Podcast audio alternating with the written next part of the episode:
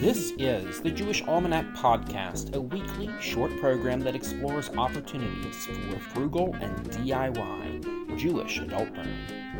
I'm James M. Branum, and this is episode number three with the release date of February 27, 2023. Before going on, I just wanted to give a quick reminder that you can find the show notes for this episode and all of our past episodes on the website, jewishalmanac.com. This podcast can also be found on most of the major podcast apps.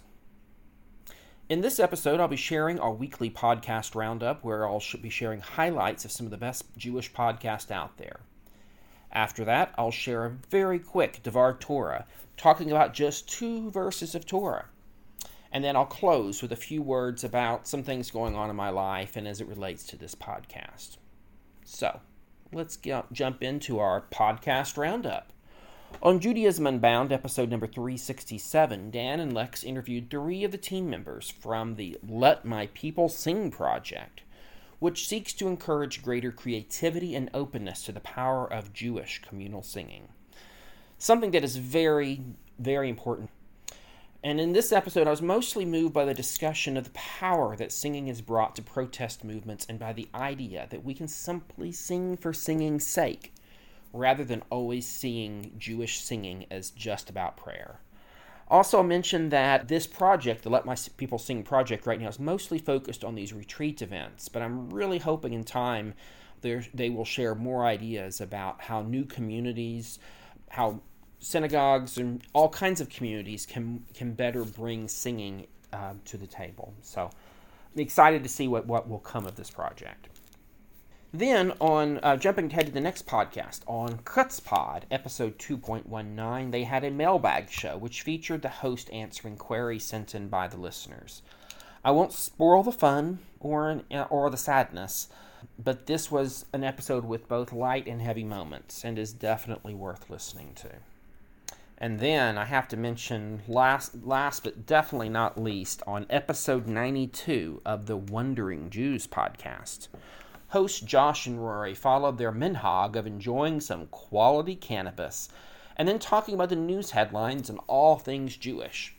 In this episode, they had more fun with, with what they call Rav Cat Gibbet, also known as the AI system known as ChatGPT.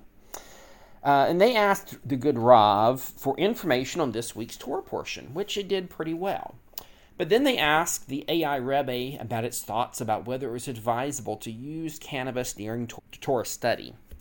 Sadly, the AI rabbi wasn't very open minded on the subject or didn't seem to even be familiar with the long, long history of the use of cannabis by Jews going back millennia. Oh well, AI still has a long ways to go. So that was our podcast roundup. Now let's move into our next segment, the Devar Torah. For this week, I wanted to spend just a few moments looking at just two verses of next Shabbat's Torah portion, uh, Tetzave.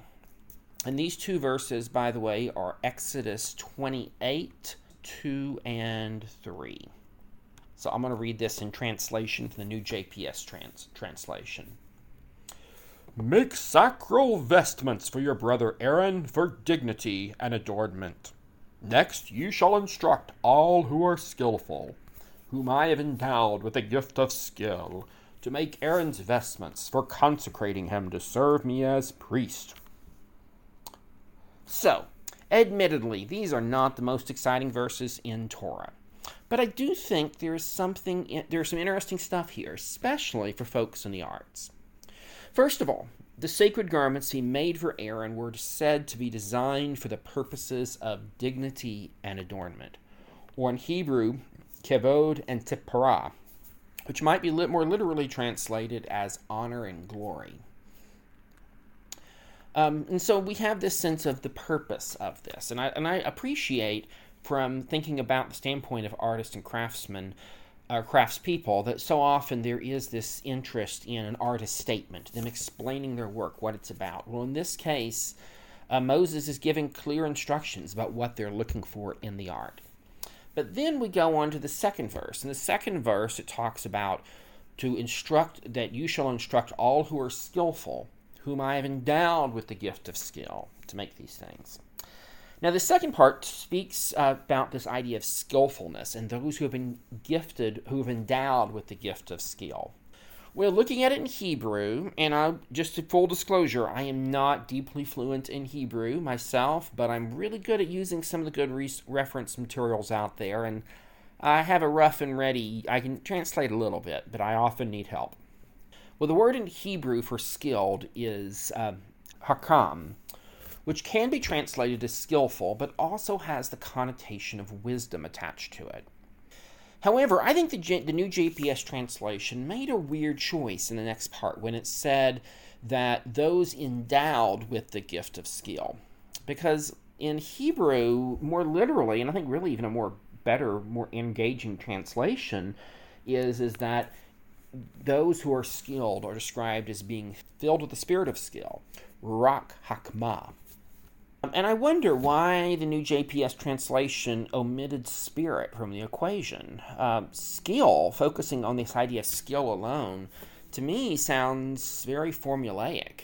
But this is speaking about something a little more mystical, a little more, mm, I don't know, a little more inspirational, frankly. So, anyway, while these teachings about the building of the Mishkan, the tabernacle, might not be terribly relevant to us today in some ways, I think the work of I think there is some relevance because the work of creative professionals is still with us today in both secular and religious society.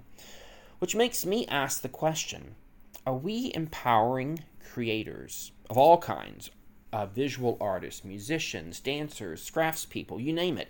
Are we empowering those people to use their skills for good? And are we recognizing the power that the that this ruach hakma that it brings to the community? Well, those are the questions that these verses have left me wondering about this week. Finally, to, clo- to close today, I wanted to mention that this was a shorter episode. Most of the episodes were aiming for 15 minutes. And also, you might notice that this is released a day late, Monday instead of, uh, instead of by Sunday. And the reality is that is because my life is kind of complicated right now, both in my working life, but especially my personal life with my extended family and some health issues that members of my family are facing. But I decided that it's better to record a shorter and slightly tardy episode than to not record one at all. And I'm hoping that by next week I'll be on track with the regular schedule and can do a fully fleshed out uh, regular 15 minute episode. I appreciate your patience and I appreciate all who are listening and sending me feedback. Speaking of feedback, I always welcome it. My contact info is on our website, jewishalmanac.com. But I also love to hear from folks on Facebook. Just search for Jewish Almanac or on the Mastodon social media platform. Also, thanks go to Danny Bell and Rose Gold Glitch for the music we used in this episode. So, until next week, Shavua Tov. Have a good week. Take care. Bye now.